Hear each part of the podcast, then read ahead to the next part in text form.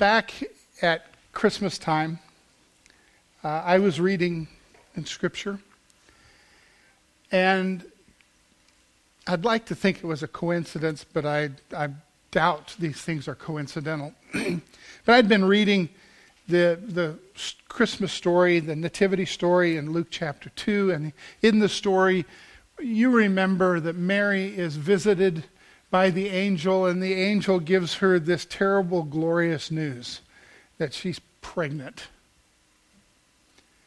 And tells her that not only is she pregnant out of wedlock, but she's carrying the Son of God. So, I mean, it's stressful enough. And then, you know, for those of you parents of precocious kids, you have no idea if you have to raise the Son of God, I, I, can't even begin to imagine how difficult that must be. But I was reading that passage and I came to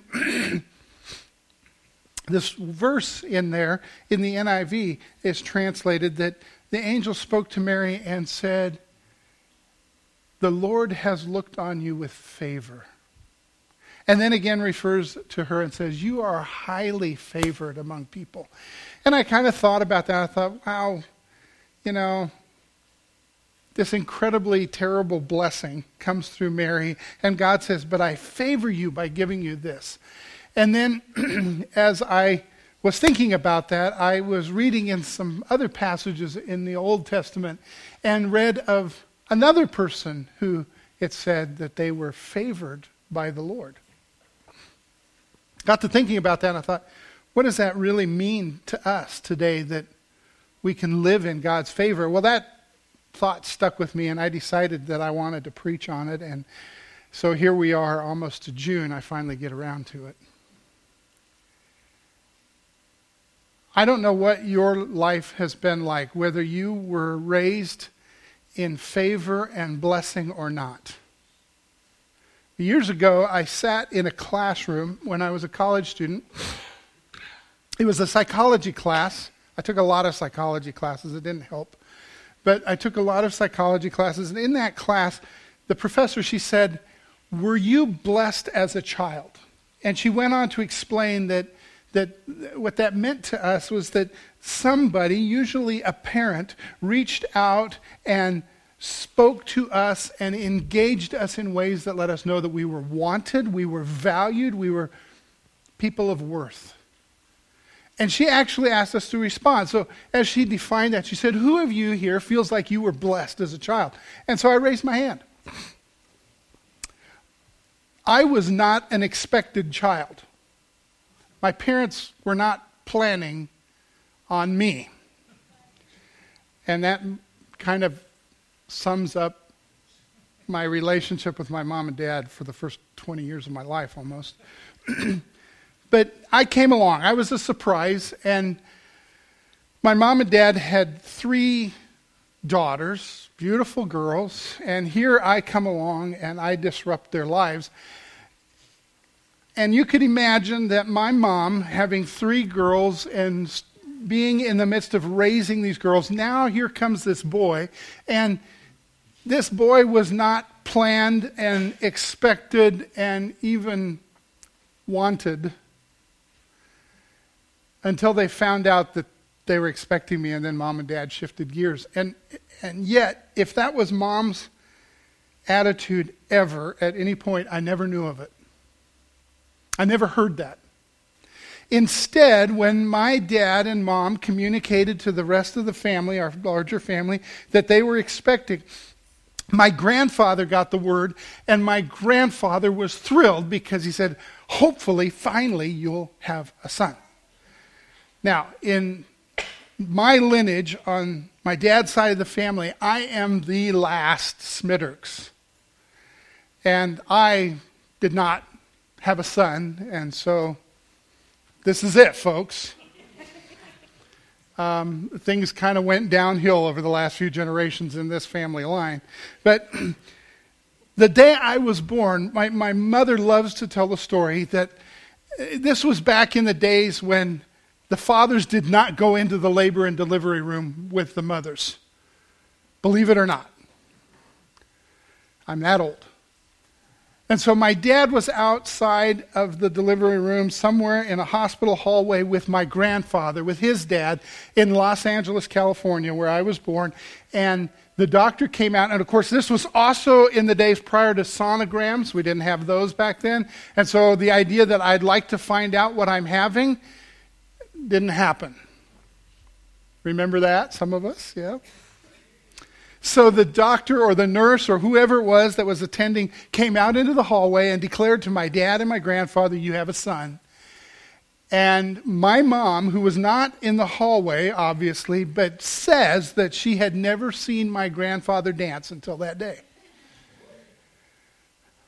That's her story. And I, I buy it. But through my grandfather's eyes and out of his heart, I believe across the family, I was accepted as a blessing. What was hard for me that day in college when she asked that question was that I looked around the class and there were some people who did not raise their hands. And so then she asked the other side of that, who of you were not seen as a blessing? And two or three people raised their hand.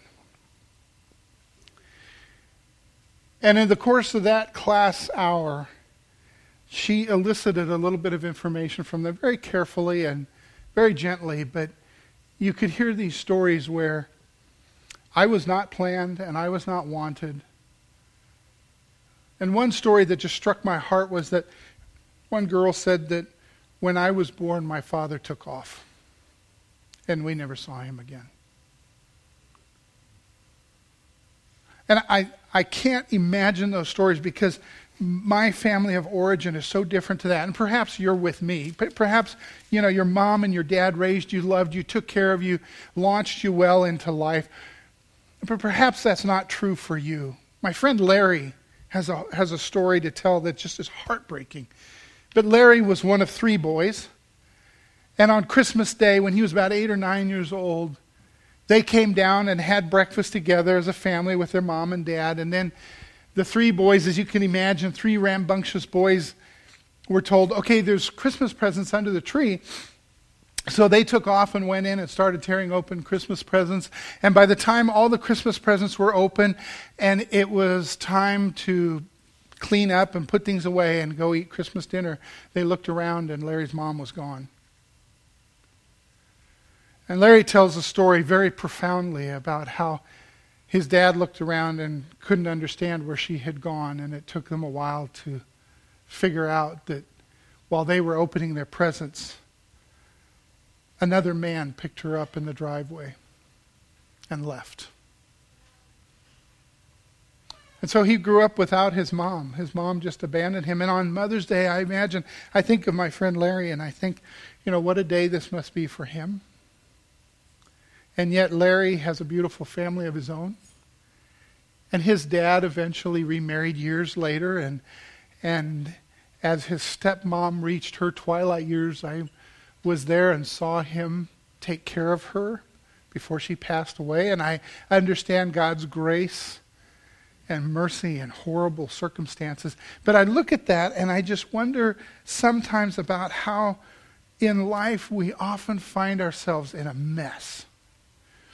And sometimes in that mess where people do things that are inadvisable and they make decisions that hurt one another, and we wonder whether we're actually blessed or favored or not, we ask ourselves, you know, where is God smiling and how could he be smiling on this? I could go on and on circumstance after circumstance, story after story from hospital rooms where parents sat there with me and said, How in the world did this happen? Telephone calls in the middle of the night when I just go, What in the world is going on? Because this cannot be the will of God.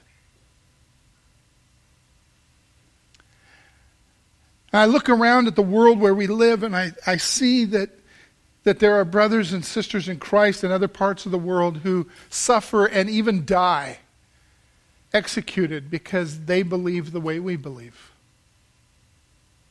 And I look around and I see children who suffer unnecessarily and uh, never have a chance. And I wonder, well, how in the world can God smile on this. Some of you know that I have a deep belief that God wants his people to shine light in the darkest places, and so that has led me to participate in a few things in a few places that of ministry that other pastors don't get the chance to. And then I know there are other pastors that go into other places and they work with drug addiction, they work in prisons and places like that and and you go into those places and you go, This is not the way God intended it. And how in the world can God bless this? How in the world does God smile? In those kinds of circumstances. You know, in those kinds of circumstances, we just look and say, this is just a mess. There's nothing good that can come of this. And many of us, when we're faced with those things, are tempted to just shrug our shoulders or throw up our hands and say, There's nothing I can do. What little I can do won't amount to enough. And so I'm moving on. I am not going to apply myself here because this is just too broken. And when we see life in those terms, life appears as more of a curse than a blessing. Because God isn't smiling on this stuff. I don't see God at work here. I just see decay. I just see destruction and pain. And it doesn't feel like God favors us. Not here.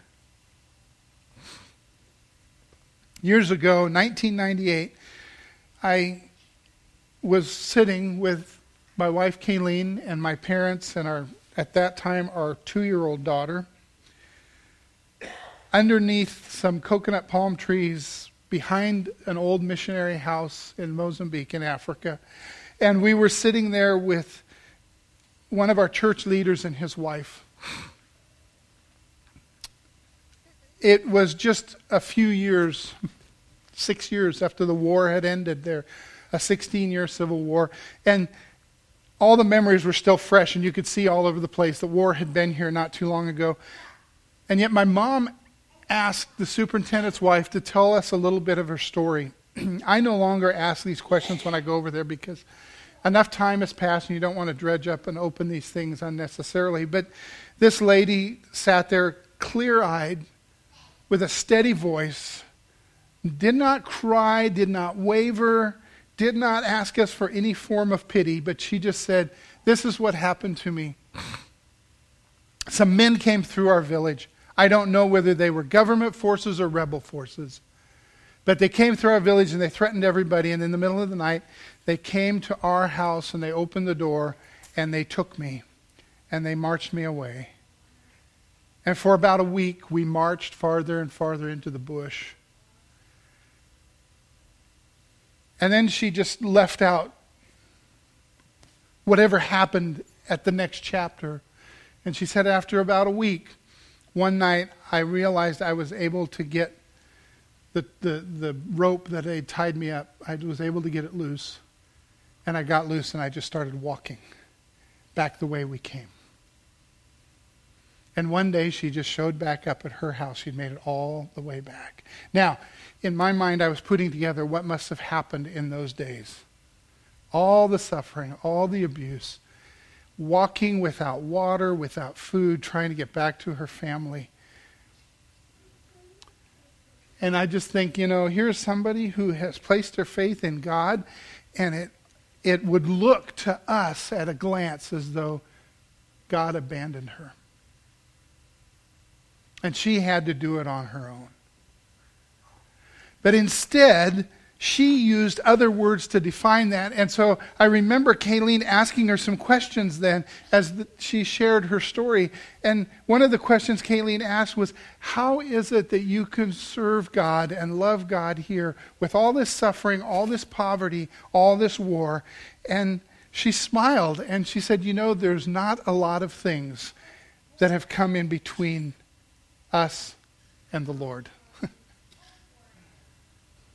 That was her answer. So, where is God's smile? Well, I want to look to a story where another person suffered tremendously, and that's the book of Job. I have to tell you that when we look at the book of Job, it's a little bit problematic. So before I read this passage of Scripture, you need to understand a few things about the book of Job. The book of Job is not funny. It's not humorous. It's not a great story. There's a tremendous amount of suffering. Job loses everything. He was wealthy. He had a large family. He was blessed. He was respected. And he lost it all. He lost his children. He lost his livelihood. And eventually he lost his health. In the midst of that, Job has some friends. Some friends, probably like friends that you and I have had along the way. And the friends come alongside and they go, Job, your life has taken a terrible turn, and you must have done something wrong in order for this suffering to have taken place. This must be your fault. Now, if you think that's terrible thinking, think again, because we come up against it all the time. We see somebody who is unemployed. We see somebody who is homeless. We see somebody who's in ill health, and we go, What did you do? Well, that's exactly what Job's friend said. Job, what did you do? And Job is kind of racking his brain and he goes, I don't think I have done anything to displease God. I have been a righteous man, and this isn't fair. And so Job kind of turns the story and he says, You know, I think what it is is that God is kind of unfair that God is, is kind of capricious. I like that word, which means that you can do one thing at a moment and then the next moment you do another thing. And God just quickly changes his mind. And for some reason, God has chosen to, to switch from blessing me extraordinarily to cursing me extraordinarily. And my life went from something beautiful to something horrible. And I don't know why, but for some reason, God did this to me. So that's the kind of conversation that Job and his friends are having. Well, as these friends speak back to Job, have their answers, God intervenes and answers. And for the three friends that speak back at first, God speaks back and rebukes them and says, You're wrong. this isn't because of what Job did. You're wrong. And, and then this character comes along, this guy by the name of Elihu. And he gets to speak. He's the fourth one that gets to speak. And he's kind of mysterious. We don't understand much about him, and I'll talk about that a little bit more in a moment. But Elihu gets up to speak, and he goes, I have a different take on things here. And he says, You know, Job, I, I don't think you're quite as righteous as you say you are, and I don't think God is capricious either. I think there's something else going on here. And he says, you know, this is what we understand of God. And he begins to unpack that. And, and so in Job chapter 33 is where Elihu starts his whole speech. And we're just going to pick up a couple of verses of it. As he's talking about God, he says, and he is gracious to that person and says to God, Spare them from going down to the pit. I have found a ransom for them. So there's this peace of God that actually saves us and pulls us out of the bad things. Let their flesh be renewed like a child's. Let them be restored as in the days of their youth. Then that person can pray to God and find favor with Him. Remember that idea? He can pray to God and find favor. They will see God's face and shout for joy. He will restore them to full well being.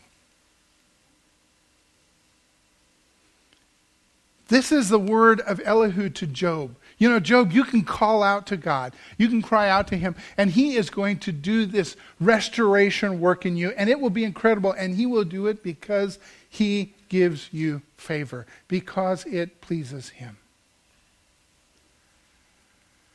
And will restore them to full well being. Well, you know, after a whole litany of terrible advice, after these three friends come through and tell Job, you know, it's, it's your fault and you're miserable. And actually, they go even beyond that. If you've read Job, you know what I'm, what I'm coming to. But they, they suggest to Job a solution to his suffering.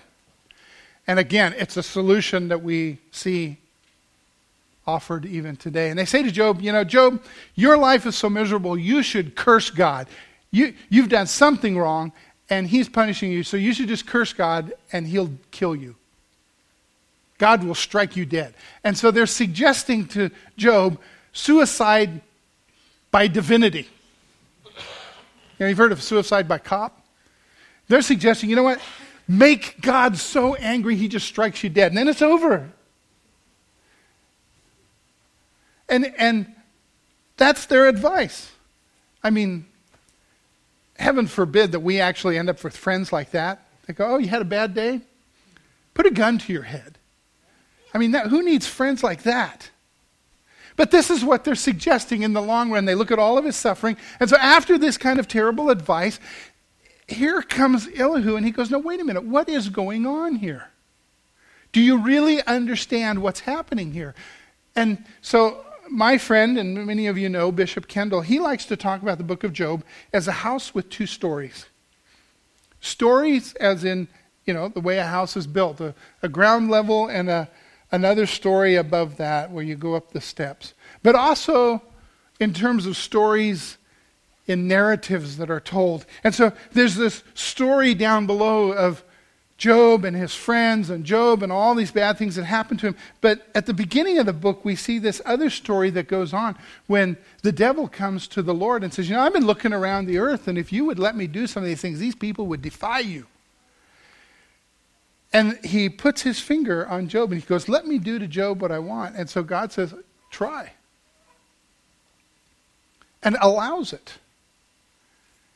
And so there's this other story that's happening simultaneous with what's going on with Job. There's this heavenly story in, the, in an upper level. And somehow Elihu understands that God is like this up above or around us somehow not quite apparent to us, but God doesn't change and He gives favor to people. And so then he asks this next question, and he goes, kind of asks this next question. He goes, Who can God actually favor? Who can God actually smile on? Who could God actually bless? And you might think that it would go back to Job's defense that I have done nothing wrong. I am an innocent man, so you should bless me, an innocent man. And Elihu says, Not, not so fast, Job. The Lord blesses those who ask. The Lord blesses those who ask. I got a story here. a story that doesn't sit well with my sister because it has to do with the favor my parents gave me. And, and so it's a great story to me. Not such a happy story to her. But nevertheless, my mom and dad had a painting uh, uh, uh, that was hanging in their house all the years of us growing up. And it was a painting of a little African child eating out of a pot. It's a famous painting called Caught in the Act. If you're in South Africa, it's very well known by a very well known artist. And they had a print of that painting. And at some point, mom took it down and i was at their house and i was sleeping in their guest room and for some reason i dropped something and it went underneath the bed and i looked underneath the bed and i pulled out and i go hey mom why do you have this under the bed she goes well i just don't have anywhere to put it here and so i said mom i want this painting now i put conditions on it i said when, when you die because you'll never want it again at that point. When you die, could I have this painting? Now, some of you have been in similar circumstances probably to this, but my mom's answer really surprised me. My mom goes, I don't have anywhere to put it in the house. And she just pulled it out and she goes, Here, take it home. So I did. Wow, what a score. And I brought it home and I hung it on the wall. And you know what happened? My sister came to visit. And she walks in and she goes, is that mom and dad's copy of Caught in the Act? And I go, No, it's mine. yeah. And she looks at it, she goes, No, no, this is, yeah. And, and she goes, How did you end up with this? Why did you get this? And I had the best defense in the book. I said, I asked. That was it. And she was a little miffed for a little while. And then I suggested to her, I said, hey, sis, if you want something, ask for it. You know, there's something about accessing the favor of God that requires the humble act of asking. We tend to live from an arrogant position that says God should favor me just because I am. Just because I showed up, just because I exist, God should smile on me. Or maybe we get into a similar situation to Job where we go, you know, my life has been miserable, so I'm due. I'm owed. And God needs to settle this account somehow for me.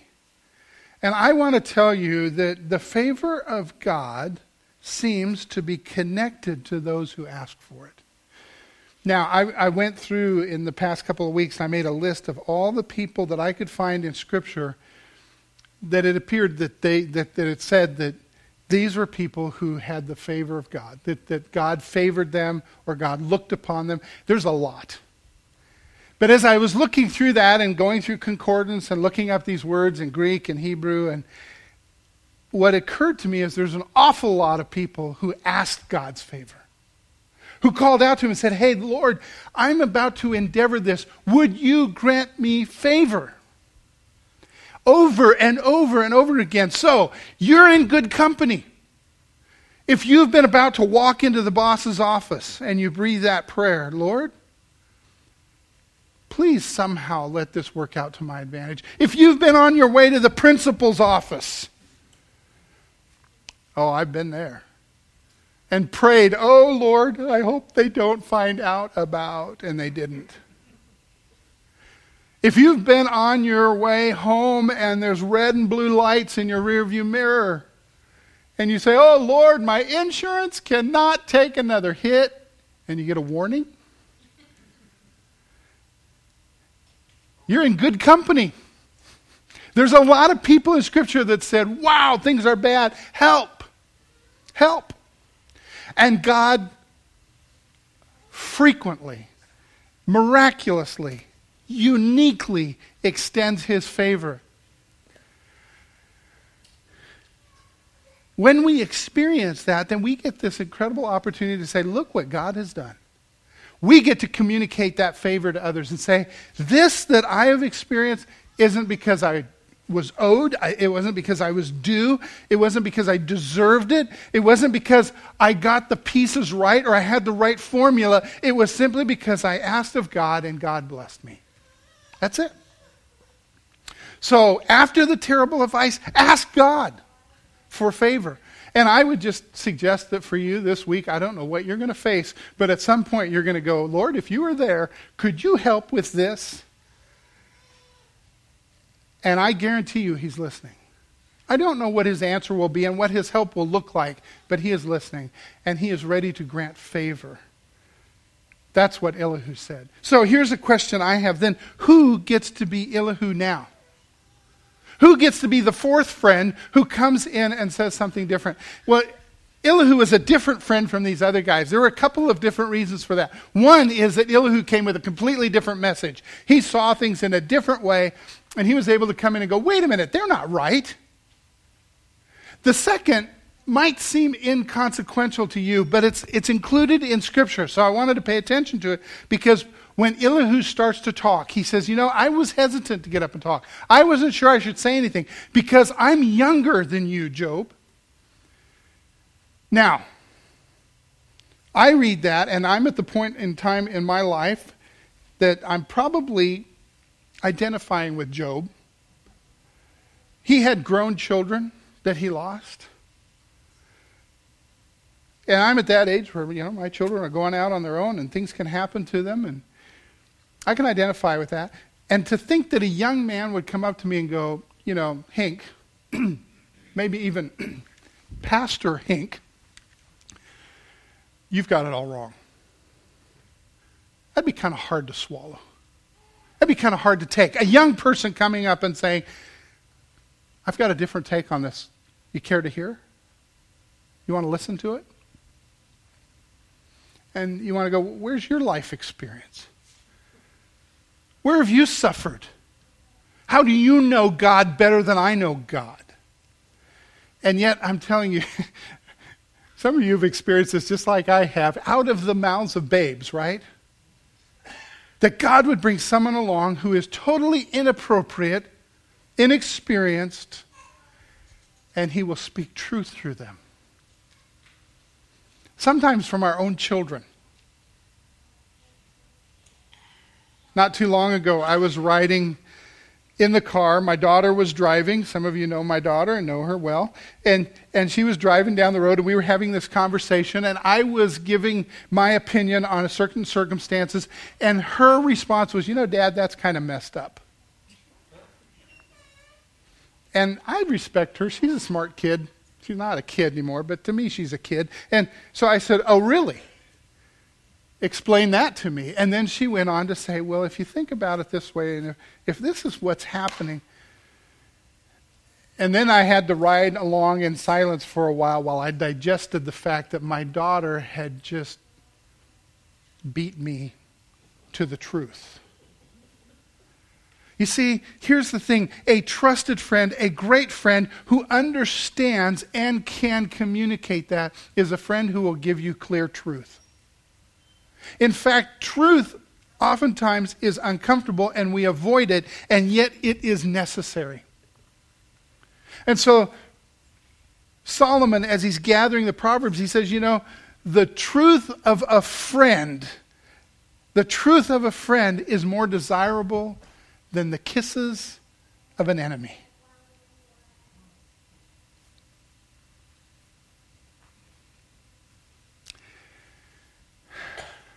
You see, when we hear this clear truth and, it, and you have those moments where you go along in silence and you go, I got to process this now, that word is not a word that will be rebuked. After each of the three other friends that spoke to Job, God spoke up and said, No, you're wrong. He rebuked all three of them. He goes, Oh no, that's not it.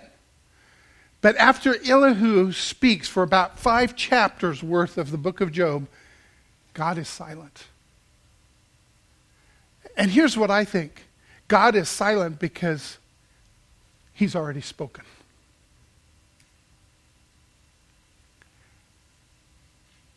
So I wonder who's Elihu to you?